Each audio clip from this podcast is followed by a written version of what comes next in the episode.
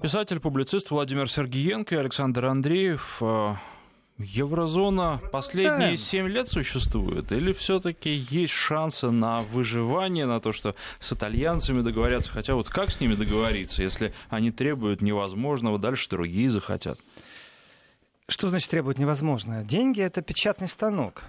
И посчитать, сколько им нужно, для чего и на какие нужды, ну, это не так, что я хочу, дайте мне столько, а столько не дадим. Нет, чуть все по-другому. Э, во-первых, действительно нужно считаться с тем, что придет аудит. Аудит, который придет в Италию, это будет не германский аудит, это будет европейский аудит. Европейский бюджет пересчитает, сколько Италия может выплачивать. Это, не, кстати, не всем понравится в Италии. Такой сильный аудит внутренний, потому что банки могут посыпаться. Потому что сама система, например, пенсионный возраст может измениться. Так много нет, что может измениться. Они же требуют, э, помимо всего прочего, снизить налог для физлиц, и не только для физлиц, для физлиц до 15%. Подоходный налог я имею в виду. Они требуют отказаться от пенсионной реформы. Они вот, предлагают вот. не повышать налог с продаж. У них от этого будут вот. большие потери бюджетные. Вот. А компенсировать эти потери должны страны Евросоюза. Ну, никто, Если... никто никому ничего не должен. Это желание, чтобы не менялась определенная структура. Ведь действительно вопрос пенсионного возраста и пенсионных реформ это очень болезненные вопросы в любой стране. Работал, работал человек, ему говорят, ты знаешь, освободи рабочее место, потому что молодежь у нас без работы.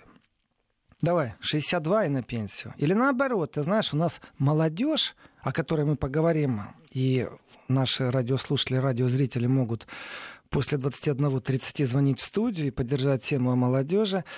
Э, действительно может требовать рабочие места, если она выйдет на улицу, это не пенсионер. Обратите внимание, что пенсионеры, как правило, сильно не бастуют, а молодежь, ого-го, что может натворить. Поэтому рабочие места в первую очередь молодежи. Когда происходит торговля по тарифам, э, увеличение зарплаты, уменьшение, увеличение пенсии, уменьшение, когда идет торговля по налогообложению, даже полтора процента могут очень сильно стимулировать или наоборот просто убить мелкого предпринимателя. Это вопросы даже добавочной стоимости здесь влияют очень сильно на конъюнктуру, на развитие рынка. Если какая-то держава решила, что она играет только на рельсах большого бизнеса, она в первую очередь просто увеличит налог на добавочную стоимость, потому что конкурировать мелкому предпринимателю очень тяжело. Ты же уже заплатил за цену, тебе вернется этот налог только там через год, например. И вернется ли еще, тоже вопрос. В этом отношении Италия находится в очень простой прагматической ситуации. Ведь они победили почему? Потому что они что-то пообещали своему народу. Как правило, популистами в Европе называют тех, кто обещает, а ничего не делает. И вот здесь есть определенная неправда, потому что они что, пообещали и не сделали? Ну, в таком случае я могу много что рассказать, что обещала, например, Меркель, не сделала. А, и популисты, они могут свершиться как партия, которая не популисты, я беру сейчас слово в кавычки, потому что нужно понимать, что это всего лишь навсего определенный ярлык, стандарт, клише, по которому пробуют подписать конкуренты в политической борьбе классических партий, которые присутствуют в Европе в каждой стране, и вывести таким способом из борьбы оппонентов и конкурентов. И представьте себе, что популисты наобещали много чего. Им это ставит всегда вину. Ну, давайте пообещаю, что завтра будет молоко всем бесплатно. Я пришел к власти, и меня спросят, ну а где молоко? Так я же уже все, я же уже депутат. Да? Тогда я настоящий популист. Я могу попробовать, э, чтобы сдержать свое обещание, просто написать пару писем, выступать на площади, требовать. Но это нереальная мысль. Ее действительно невозможно воплотить ни в как в жизнь. Хорошо, давайте молоко бесплатно для детей грудного возраста. В виде, например, не молока, а в виде денег, сколько потребляет ребенок в день и к материнским деньгам добавится еще определенная сумма. И я пролоббирую это дело, тогда какой же я популист? Тогда я практически даже реформатор, ну, детского питания. В этом отношении, когда итальянцы приходили к власти, ведь акцент был не только на то, насколько они э, радикально консервативное крыло, насколько они суверенны в своих суждениях и исповедуют национальный интерес именно итальянцев, не только насколько они дружат с Россией и будут отстаивать вектор снятия санкций с России, и у них еще вектор ответственности перед своим избирателем. И здесь, чтобы их не смогли обвинить в том, что они обещали и не сделали, им нужно произвести определенные телодвижения. Либо реформа, либо деньги, либо деньги реформа. То есть просто вот на обещаниях не выйдешь. Поэтому они будут жестко воевать за то, чтобы в первую очередь внутри страны не скатиться к оскорбительному слову популист, а чтобы прийти к слову популист, который действительно от популюс, от обозначения народа, что они народные, и они ведут вот эту борьбу за интересы народа. Э, все, что связано с пенсионными реформами, это безумно тяжелый разговор. Все, что связано с э, налогом, э, все, что связано с увеличением или с уменьшением налога, это опять же безумно тяжелый разговор. И Евросоюз в этом отношении в виде Макрона очень хочет выстроить собственную вертикаль правил, по которым вся бюджетная политика будет диктоваться Брюсселем. Э, насколько это выгодно сейчас итальянцам, на скидку, я сказать могу точно. Вообще невыгодно. Они тоже хотят места под солнцем и в политическом контексте, как единица, как величина, как суверенное государство, которое в Европе имеет что сказать. Им очень нужно угодить своим избирателям, потому что второго шанса, если они ничего не добьются, им не дадут, просто не дадут. И третье, и это очень важный момент. Дело в том, что вертикаль, которая выстраивается в Брюсселе, по бюджетной линии уж точно она и Макроном, она за собой тянет еще определенные правила, которые будут навязаны всему европространству, всей еврозоне, всему Евросоюзу. Это жесткие правила, сколько выделяется бюджетом и сколько, наоборот, простой человек, э, который имеет рабочее место, должен отдавать в бюджет. И вот та разносортица, которая есть сегодня в Евросоюзе, она влияет также на уровень пенсии. Ведь в Германии пенсии меньше, чем в Австрии, как-то не странно. А Австрия держится только на рабочих местах из Германии в основном. Э, я думаю, мало кто знает, какое количество запчастей делается в Австрии для немецких машин. Вроде немецкий автопром, а там составляющая из Австрии очень велика. Это рабочие места, которые можно перевести в течение двух-трех лет в Германию. Никто не обязывает держать там места. Пенсионерам почему-то там лучше в Австрии. У них пенсия действительно в два раза практически больше, чем в Германии. Где справедливость, спрашиваете вы? Австрия не хочет такое количество беженцев, сколько Германия. И она считает деньги немного по-другому. Она может потратить на своих граждан в этом контексте. Поэтому Италия, и здесь я настаиваю на этой формуле, она в первую очередь является, а, непосредственно страной, державой, государством, которое может лоббировать интересы России в Евросоюзе и в еврозоне. Б, которая может начать выкручивать руки Евробанку центральному ЭЦБ, может начать диктовать условия в конкурентной игре немецкому автопрому. Вот точно так же, как Трамп, только э, мягче, вкуснее, э, более посыпано какими-то там специями пряными. Так что скажут, вы знаете, а это несправедливо. Вот вы практически под себя подмяли всех потенциальных покупателей. И в данном случае уже никто не произнесет, делайте машины лучше.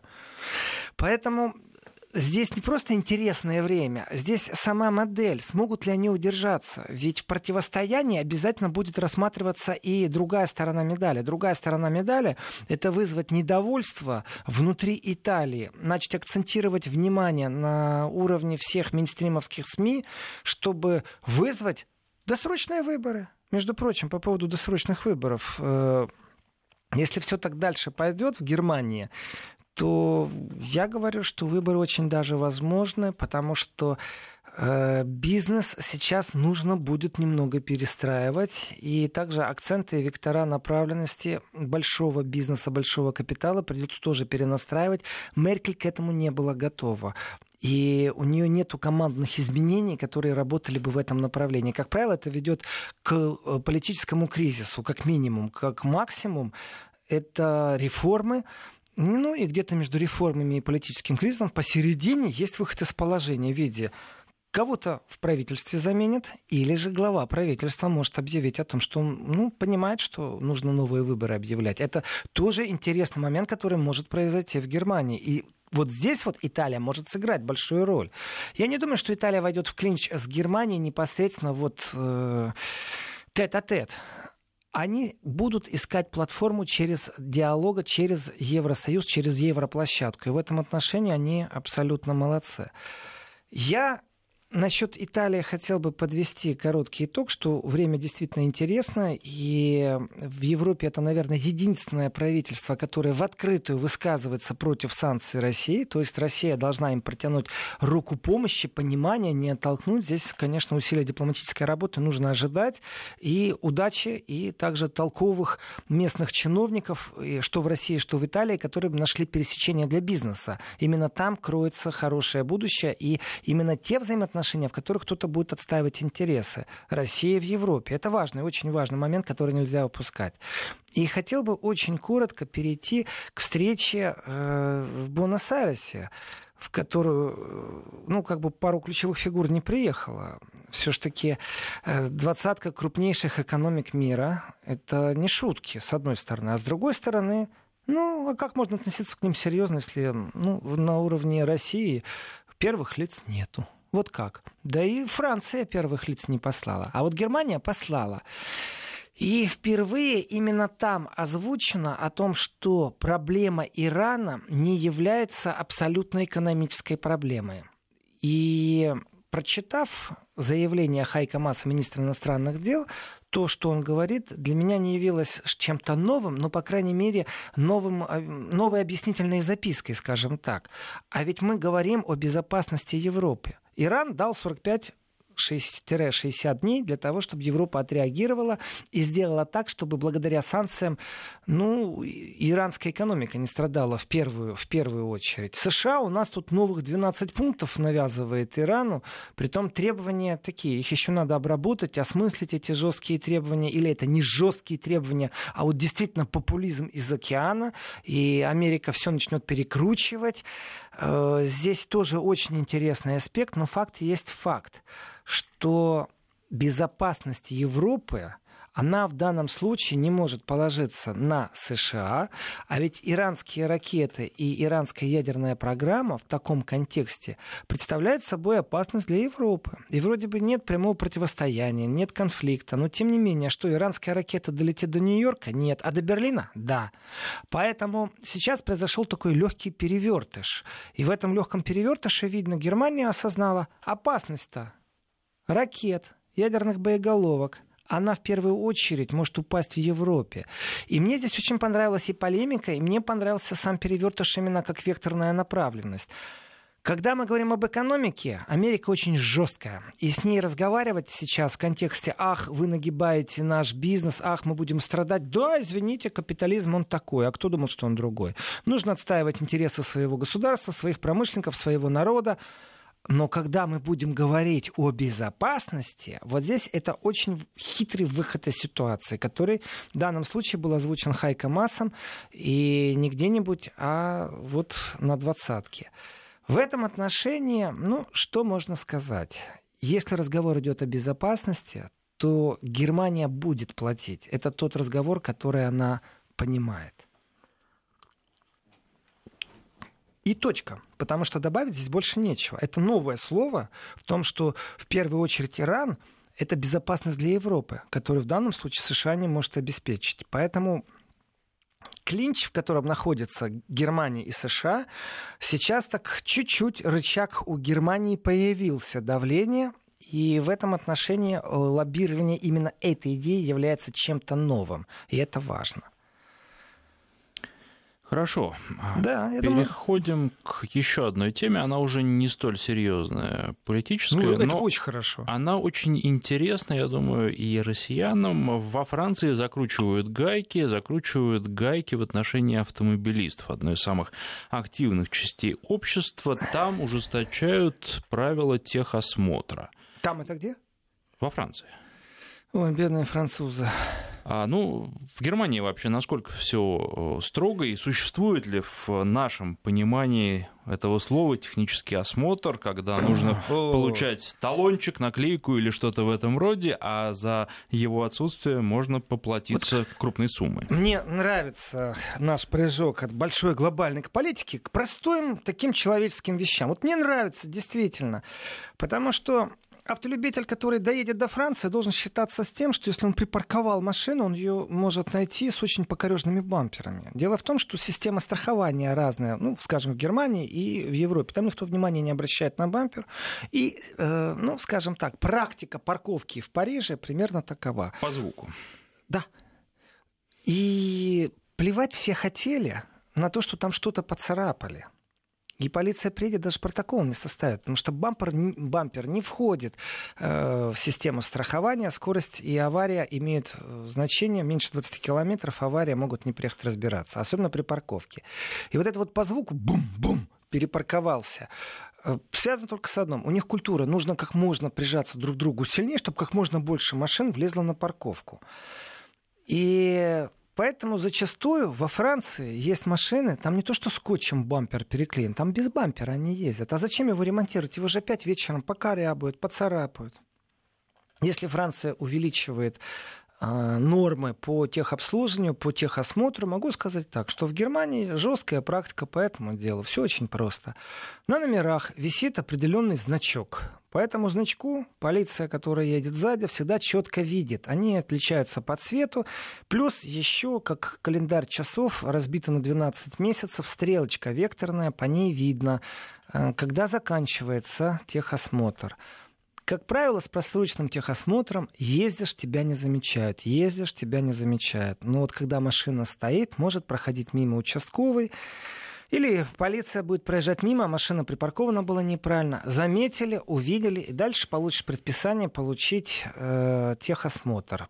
Техосмотр классика жанра, да, посмотрели, все патрубки, трубки целы, э, лысая, не лысая резина, обязательно выхлопные газы проверят, обязательно проверят тормозные колодки, обязательно проверят рулевую, ну и вот вообще как машина себя ведет. Но если кто-то думает, и давайте так, я не стесняюсь того, что я скажу, что нельзя договориться в Германии за то, чтобы техосмотр сделали, прикрыв один глаз, можно. Сколько Правда? стоит?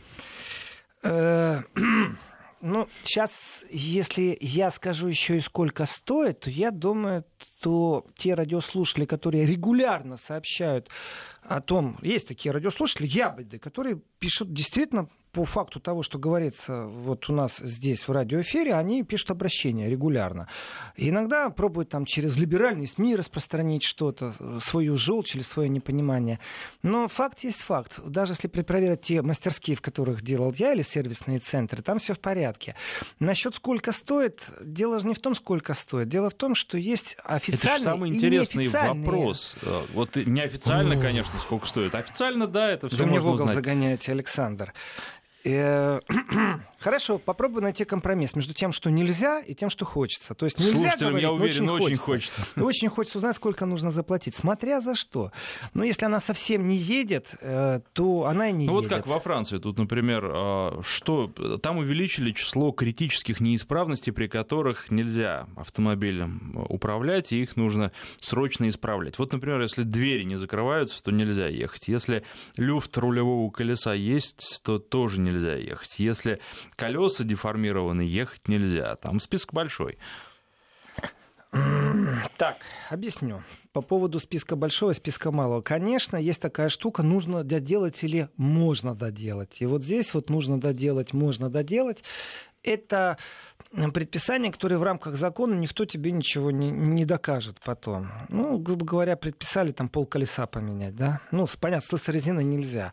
Э, давайте рассмотрим другие вещи. Разбитый задний фонарь тормозной. Вещь опасная, потому что если он не дает правильно свет, то можно перепутать, например, с мотоциклом, пойти на обгон, ну, так вот, очень утрированно, может не заметить по какой-то причине, и это повлечет за собой аварию. То есть огни очень важны. И тебе пишут, заменить лампочку, да, он же не должен тебе на сервисе ее менять, он делает просто статистику, такой чек-лист, что у тебя работает, что у тебя не работает.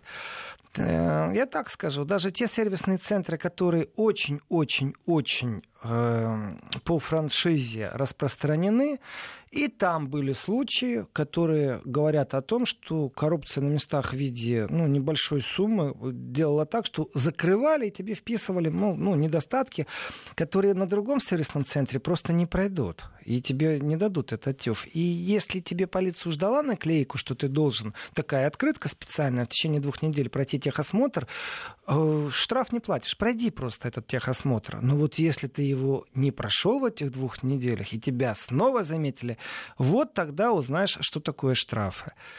И я к сожалению своему, скажу открыто и честно, когда был молод, наивен, прибегал к определенным хитростям при прохождении техосмотра.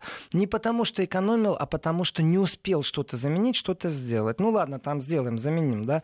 Сегодня к этому отношусь абсолютно отрицательно, потому что это жизненная дорога, в том числе, что тех, кто ходит, что тех, кто ездит. И в этом отношении внутреннее понимание собственной ответственности, оно важно. Здесь тоже воспитание автолюбителя имеет место быть. И государство в этом отношении должно быть строго, а государство должно наказывать рублем, так чтобы не за взятку... Евро. Ну, да, в моем случае это евро. И да, могу сказать, что каждые два года техосмотр заканчивается, его нужно продлевать, проходить обязательно. На новые машины он дается сразу на три года автоматически. Ну, ты все равно как бы приходишь, продлеваешь. Это входит в сервисное сопровождение больше, но наклейки только на два года. И вот сам смысл того, что ты по наклейке можешь сориентироваться, что техосмотр закончен, это не значит, что происходят облавы. Ну, уж коль так получилось, что тебя поймали, ну, будь добр, сделай. Абсолютно легально, легитимно и правильно каждые два года машину отправлять на проверку. И штрафы, да, ну не сразу, давайте так, иногда можно просто забыть, поэтому... Ну а прохождение ТО у дилера является уже гарантией того, что наклейку дадут, если машина регулярно проходит техническое обслуживание? Нет, прохождение у дилера никак не является гарантией. Гарантией является техническое э, состояние машины. Если машина технически здорова, дилер просто может гарантировать, что он будет устранять определенные неполадки по гарантии. Как правило, новые машины имеют гарантию определенного порядка порядка. В этом есть конкуренция, и в этом есть скрытое субсидирование, между прочим. Потому что ты купил машину за одну цену, а потом по сервисной накрутке у тебя может произойти увеличение э, твоих инвестиций. Оказывается, точно так же может произойти и удешевление, потому что тебе дадут на 5 лет, как это было, между прочим, на «Ладу», которая выходила на большие продажи в Европе, на нее давали, она выходила с Kia совместно по дилерской сети, давали пятилетнюю гарантию на бесплатное э, дилерское сопровождение сервисное. То есть э, все работы бесплатно, заплати за детали. Ну, тормозные колодки поменять и прочее. И это, это абсолютно в легитимно. Германии работает. Работала. Лада же ушла с большого рынка. Но сейчас... Остались только легенды в виде воспоминаний машины Нива. Сейчас возвращается. Ну что, мы прерываемся и напомню, что слушатели смогут после новостей середины часа присоединиться к разговору. В студии Тема? Тема? писатель, публицист Владимир Сергенко. Поговорим о возрасте взросления. Наверное, так сформулируем. Хорошая тема. Писатель, публицист Владимир Сергиенко и Александр Андреев. Итак, министр здравоохранения России Вероника Скворцова сказала, что в перспективе детством будет считаться возраст до 30 лет, а не до 21 года, как сейчас. Ну, под детством, на самом деле, она понимает и отрочество, и юность, то есть это период до э, окончательного взросления. И я предлагаю послушать, что по этому поводу думают э, врачи, давайте, э, давайте. специалисты, которые говорят, ну, исключительно с позиции физиологии. Вот мнение кандидата медицинских наук, нейрофизиолога, невролога, врача-психиатра Вагана Саркисяна.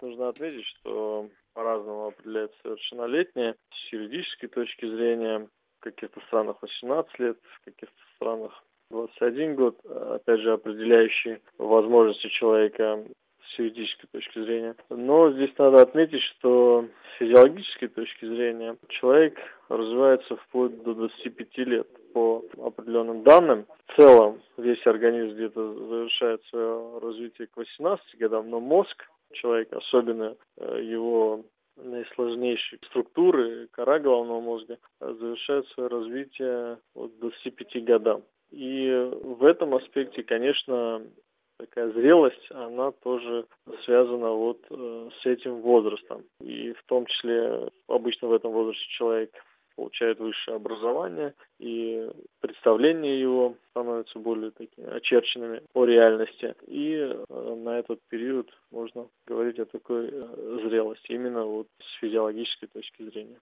Ну а что сказала Вероника Скворцова, что детство на начало Великой Отечественной войны, вот этот период составлял 14 лет. В 60-е годы детство продолжалось до 16 лет, сейчас во всем мире 21 год.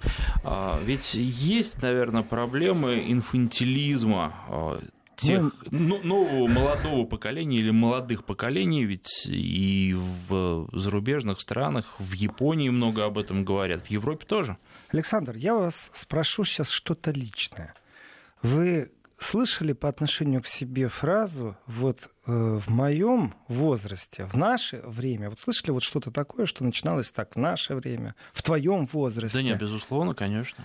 Э, во сколько лет вы слышали такую фразу? Ну, наверное, лет в 16, ну, может, лет 18. 16. Я тоже скажу, перекладывая на себя, что я помню эту фразу по поводу «да я в твоем возрасте» или «в твоем возрасте», вот в наше время. Я эту фразу тоже произносил. И произношу иногда, да в твоем возрасте или в наше время, при том, что я уже давно понимаю, насколько это неправильная фраза. Время другое, ответственность другая, тепличные условия другие, право другое, право в смысле законодательная сторона медали, в которой не, не имеешь права работать. Одно дело время войны, когда детский труд легализирован, совсем другое дело. Ты попробуй сегодня устроиться на работу, когда тебе 13 лет. Рассказываю. В Германии существует четкое правило. Например, есть такое понятие э, выгульщик собак или бейбиситер, тот, кто за детьми приглядывает. И традиционно можно нанимать больших э, умных взрослых нянь, но традиционно есть и другая работа, когда школьник, студент подрабатывает, и на самом деле он ничего не делает, просто вот чтобы ребенок, за которым он присматривает... Чтобы не убился. Да, чтобы себя не покалечил. И в данном отношении существует символическая плата. Ну, кто-то за 5 евро договорится в час, кто-то за 10, кто-то так своему же собственному ребенку помогает. Ну, вопрос, вопрос торговли и доверия, конечно. Но, тем не менее, оказывается, простая вещь. Рассказываю, кое-кто совсем недавно спрашивает, как ты относишься, э, меня прям спрашивает, и говорит, как ты относишься к тому, чтобы я стал работать? Я, ух ты, когда тебе твой дитятя такое говорит, вообще-то поощрять надо. И такая идея, давай я на столбах расклею объявление, что я готов выгуливать собак просто у нас по району. Я всех собачников знаю, у меня самого две собаки. Одна была, одна еще есть, так что умею обращаться. И я вначале воспринял это как положительно. Ну, во-первых, стремление ребенка трудиться, почему не поощрять это? Увеличение карманных денег, ну и прочие-прочие вещи. Здесь можно много о чем говорить. Но оказывается, есть четкий закон. Если ребенку меньше лет чем предписано, то он не имеет права заниматься такой деятельностью. И ответственность в двух местах. Первое, это родитель не имеет права его отправлять на такой заработок и будет наказан. Ну, охрана детства и юношества, организация, она может отреагировать, и это будет очень неприятно, я бы сказал, даже опасно в какой-то момент. И тот, кто ребенка нанял, понесет ответственность и тоже получит штраф. Тем самым идет ограничение, и вроде бы все понятно. Ребенку еще нет чуть-чуть 14. Может он или не может уже заниматься под заработком. Это вопрос правового поля. Что касается инфантильности поколения, я думаю, психологи меня поддержат, которые занимаются этой проблемой. Да и просто мы все простые люди обратили внимание, что что-то изменилось. В наше время было по-другому по-другому. И не дело в том, что именно конкретно этот ребенок, наш соседский родственник, э, вдруг проявляет определенные качества массовость. Здесь существует понятие статистики. И по статистике очень тяжело выходить сейчас на сравнение. Ответственность еще ведь в школьной программе закладывается. А сколько лет теперь учатся? А сколько лет можно учиться? А сколько времени еще стипендию будут платить или не платить? А когда ты станешь молодым специалистом? Давным-давно в Германии не видел молодых специалистов, которым 22 года. Я помню учителей, которые появлялись сразу после окончания вузов. Э, такого нет больше. При этом это же еще комфортная жизнь. Быть вечным студентом, быть вечным ребенком. Это же очень комфортно, когда ну, тебя обслуживают. С одной стороны, да, с другой стороны, ведь некоторые взрослые вещи недоступны. Например, алкоголь во многих странах сейчас Правильно. с 21, потом Или с 18. будет э, с 25, э, а потом с 30. Интересно, кстати, что наши слушатели по этому поводу думают. Есть уже звонок? Нет, нет, звонков нет, надо позвать. Я прочитаю тогда. Вы звоните, а вот я прочитаю. Мы в 24 рожали, воспитывали детей, отцы наши победили фашизм. А как вам такое, что если человек родил в 24 в Германии, например, то это считается, что он находится в социально низшей степени ответственности. То есть он получает пособие, у него нет работы, потому что теоретически, если у него есть работа, он должен заниматься карьерой, он должен ее выстраивать, и только потом, когда все уже будет выстроено, он будет обеспечен, можно себе позволить декретный отпуск. Поэтому те, кто в 24 и меньше, младше рожают, это значит прям как идентификация, что ты, скорее всего, ну, в социальной нише не имеешь ни образования, ни перспектив на работу. Это ужасно, если честно. Это ужасно, когда идет оценка социальной ниши по возрасту, когда э, женщина вступает в материнство. Это просто ужасно. Вот. вот еще один комментарий. В наших славянских традициях мальчик 12 лет считался мужчиной, который до 14 лет переходил во взрослую жизнь с молодой женой. Ну, первый раз такое слышу. Э, если будем лишать своих детей возможности взрослеть, то они останутся детьми надолго. Алексей, 38 лет. Работаю 16 лет, на университет сам себе зарабатывал. Вот здесь вот опять же, а представьте себе такую вещь. Вы на ребенка взваливаете в нашем новом социуме ответственность по взрослению. И вот он в 16, как вы, умеет работать, мыслить и даже сам себе будет зарабатывать. Знаете, что вы сделаете? Вы его лишите, скорее всего, ну, может, вы нет в данном конкретном случае, случае, но в основном вы его лишите его окружения, потому что его сверстники не готовы, как правило, к такому ранному взрослению. Они находятся в другом восприятии, в другой нише восприятия. И их инфантильность, она будет очень сильно его отталкивать. Ему будет с ними неинтересно. Но если мы начнем вдруг его замедлять, естественное развитие, то это тоже плохо. А живой баланс во многом зависит от социума. Посмотрите на его сверстников, пообщайтесь, и вы выяснится, что, оказывается, у них-то все под контролем. Когда мне произносили фразу, а вот в твоем возрасте я уже я говорил, а у меня все, я был уверен, что у меня все под контролем. Да, у меня было, у меня вот так получилось. Я считаю, что слава богу, что дети не должны в 14 лет идти работать. Посмотрите, что творится в странах, в которых война или в которых беженцы. Детский труд в странах, и в тех странах, которые соседничают с теми странами, в которых война, он присутствует. Э, возьмите просто бедные страны. И какая это роскошь позволить своим детям не идти на работу в 10 лет. А ведь на планете это есть. Какая-то роскошь не гнать ребенка в 12 лет, чтобы он уже часов 6 складывал что-то на складе или э, бегал по улице, предлагая что-то. Напомним телефон слушателям. 232-1559, 232-1559, код Москвы 495. Что вы по этому поводу думаете и какой, на ваш взгляд, сейчас возраст взросления, когда а, ребенок становится взрослым и начинает выполнять все функции, которые подобают взрослому, может уже сам детей воспитывать, ну и может э, получить право доступа к тем предметам обихода, которые считаются сугубо Взрослые. Да, ну, то есть это алкоголь, взрослым. табак, да, ограничения конечно, конечно. есть. А, Александр, вот интересный момент. Покупка э, табака. Смотрите, заходит группа подростков в магазин, я не могу отличить, кто из них кто, сколько кому лет. Я помню, что у меня усы были в моем подростковом возрасте, поэтому группа единовышленников, собутыльников меня отправляла, мне без паспорта давали больше, чем я выглядел, потому что усы рано выросли. Но ведь бывает и обратная реакция, когда с пафосом говорят, да у меня уже паспорт, я уже взрослый, а ты выглядишь моложе, чем на самом деле есть. И вот в этом отношении не продавец устанавливает иногда и не должен просить паспорт, чтобы не вступать в прямой конфликт. М? Чтобы купить сигареты в автомате, нужно водительские права вначале вставить. Прерываемся на этом а, на две минуты буквально, потом продолжим.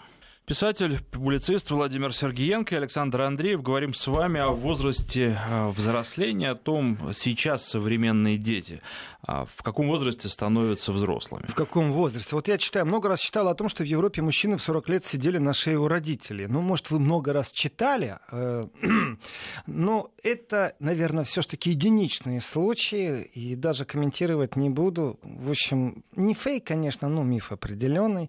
Ученые-психологи реализуют программу управления массами, инфантильность насаживается насильно, пишет, я так понимаю, Владимир нам это пишет. Э, инфантильными проще управлять 18-27 лет, самый продуктивный возраст у мужчины, когда он может горы свернуть. Так, знаете что, насчет 27 лет горы свернуть? Я себя прекрасно чувствую, и горы сворачиваем. Э, а государству невыгодно иметь взрослых и сильных, и очень энергичных молодых в таком количестве людей. Македонский греков разбивал в 20 лет. Я понимаю, Гайдар 16 командовал полком. Я бы не хотел, чтобы мои дети в 16 командовали полком, если честно. Слава богу, если мир будет. А Нет, вот ну, насчет тут... инфантильности государства я согласен. И это не теория заговора. Дело в том, что действительно, посмотрите на наших детей и на понятие инфантильности. В Европе это массовое явление. И давайте так, вот э, перед паузой я говорил о покупке сигарет или алкоголя. Алкоголь нет, но сигареты покупаешь в автомате. Они смогли на Западе люди, которые имеют отношение к законам, пролоббировать вещь, что не может любой подойти и купить сигареты. Засунь то, что идентифицирует тебя по возрасту. Я понимаю, что если у тебя есть товарищ, которому уже исполнилось 18, он засунет свои права. Мелкое ограничение, но оно есть. Значит, думают об этом. Дальше. Алкоголь, продажа алкоголя в несовершенные руки. Это является преступлением, конечно же. При этом с этим бороться надо. Насчет глобальной инфантильности деятельности, которая присутствует в как, скажем, завернутая форма управления массами, она на грани, конечно, теории заговора. Конечно же. Но если мы посмотрим, что есть, и порассуждаем на тему пенсионного возраста, то представьте себе, что это масса людей, которым 27 лет, они теперь не учатся, а они работают лет с 20. Это пару миллионов людей. Значит, вас выгонят на пенсию раньше. А выгонят на пенсию раньше, ваш ежемесячный доход будет меньше. А если ваш ежемесячный доход меньше, то вы захотите, чтобы они как можно дольше учились, а вы как можно дольше работали. Потрясающий комментарий, Алексей ну, вот, Кстати, по поводу да. Э, теории заговоров. Ведь да, да, а, да. можно ли так однозначно говорить о том, что нынешнее поколение э, по возрасту инфантильнее, да, и а, позднее взрослеет. Ведь а, да, в советском... конечно, можно говорить. С одной стороны, да. С другой стороны, если посмотреть на отношение нынешней молодежи к выборам, да, вот, ну, не ходят они на выборы, считают, что это не Или нужно. наоборот ходят. Это или наоборот ходят. или нет? А с другой стороны, если посмотреть на людей советского периода, которые считают, что от них ничего не зависит, и ничего они решить не могут. Вот тут вопросов-то много Мы возникает. позовем э, психолога на программу, обещаю, чтобы углубиться в этот контекст и подискутировать ну, более профессионально. Я как наблюдатель скажу, что владение интернетом, навыки владения интернетом не являются доминирующими в определении инфантильности. Абсолютно. И, конечно, молодежь так хорошо умеет некоторые вещи делать и не может научить людей пенсионного возраста. Как разобраться, как позвонить, как посмотреть.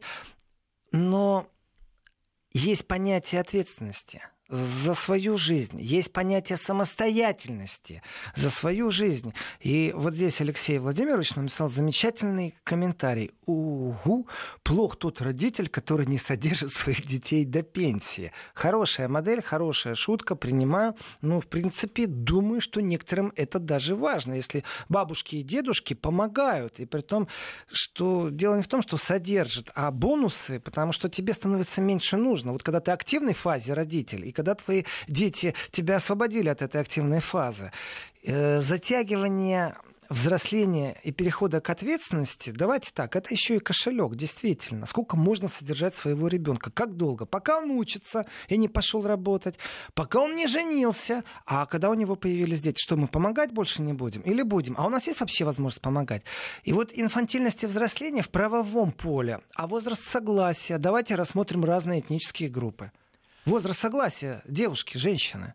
Еще ну? раз телефон напомним. 232-1559, код Москвы 495. Принимайте участие в разговоре не только с помощью смс-портала, WhatsApp и Viber, но и по телефону. Там со звонками сейчас все должно быть в порядке. если со, со звонками все в порядке, звоните, а я прокомментирую следующий комментарий. Вот пришел нам смс. Подумайте о деревенских детях, пасут гусей с четырех лет. Э, согласен, кстати. Провинциальное развитие и развитие детей в городских джунглях — это разные моменты истины, разные акценты, и провинциальные дети зачастую раньше вступают в определенный э, ответственный период своей жизни разницы нет, гусей или баранов. Дмитрий у нас на связи по телефону. Здравствуйте, Дмитрий. Дмитрий, здравствуйте. Надевайте наушники для того, чтобы было я слышно. расскажу кратко свою историю. Подрабатывать начал в 14 лет на стройке, сторожем. А, в 19 лет уже открыл свое дело, стал ИП. Сейчас мне 35 лет. Вот. Ко мне приходят работать продавцами, ну, молодые люди, подростки, поскольку занимаюсь сотовой связью. Ну, хотя, как бы, вроде казалось бы, это их дело, их стезя, но в основном люди достаточно пассивны, ленивы, к сожалению, хотят много денег и не хотят нести ответственность и что-то ну, делать. То, что я мог делать, например, в те же годы. Вот. И... Это проблема. Ну, это, это, а, это с одной проблема. стороны, да, а с другой стороны, наверное, предприниматели не приходят, они уже что-то свое создают ну, в 19 лет я открыл свое дело. Вот опять ярко выражено. В 19 вы открыли свое дело. И вы бы хотели, чтобы эта модель была и на тех, кто сегодня к вам приходит, 19-летних. И вы можете вот четко констатировать факт, что они не такие, как вы в 19 лет. То есть претензия, которая озвучена, что я в твои годы, вы ее можете произнести, да? Да, да. Да. Спасибо за звонок. Андрей у нас следующий на связи. Андрей, здравствуйте. Здравствуйте, Андрей. Здравствуйте. Я по поводу инфантилизма. А, может быть, помните вопрос, э, ну, допустим, бабушек. Вот у меня бабушка, она вагонетки 8 лет катала на шахте. Это было во а, время войны, до войны? Во время войны. Во время войны. Вот. Ну, понятно, что взросление происходило достаточно быстро. А, у меня юность была, ну, скажем так, тоже достаточно суровая, назовем это так, в сравнении с современной молодежью. И вот глядя на современных подростков, э, ну, скажем так, они расслабленные, они... Безответственные? Да. И у них нет понимания того, что он должен, он мужчина. Э, вот, вот это вот ну, здесь еще, наверное, воспитание дает о себе знать, потому что женщины э, часто жалуются на то, что нет настоящих мужчин, но при этом из своих мальчиков э, ну, растят тряпок. То есть родину он не говоря. пойдет защищать, потому да что нет, он все конечно, еще в детстве. Он же спрячется в первые кусты. Это тоже большая проблема, если прячется в первые кусты. Спасибо. Очень правильно насчет того, что спрячется в первые кусты, вот потому что один инфантильно послушаем. родину не позащищаешь. Может Давайте. быть, что-то нам другое скажут про современных детей. Виталий на связи. Здравствуйте. Здравствуйте. А, добрый вечер. А, мне тоже есть что сказать подросткам, тем более я преподаватель а, своим ученикам. Часто говорю, да вот я в свое время уже умел это и многое, но при этом, знаете, сейчас вот вы обсуждаете тему, поймал себя на мысли, а не завидно ли нам, большим дядькам, тому, что вот э, нам приходилось в 14-15 уже там в результате каких-то обстоятельств вкалывать, а вот они такие счастливые, там свои Angry Birds играют на мобильниках. Насчет завидно не могу ничего сказать, а вот насчет того, что об этом стоит подумать, может, мы сами виноваты в том, что мы даем им эту возможность, подсознательно понимая, что продлевая детство, мы что-то даем то, чего мы не имели, когда нас гнали в зашей. Здесь я согласен с Точно вами. так же, как покупаем игрушки, которых у нас не было, и много еще чего делаем. Ну, это правда. Если хочешь поиграть в вертолетики, то сделай все возможное, чтобы родился мальчик. А если хочешь поиграть в куклы Барби, то нужна девочка я понимаю. Так что это, конечно, с одной стороны сказка, с другой стороны, есть такая тенденция, и я сказал, значит, нужно пригласить психолога, и я обязательно еще узнаю по правовому направлению, какие разницы существуют.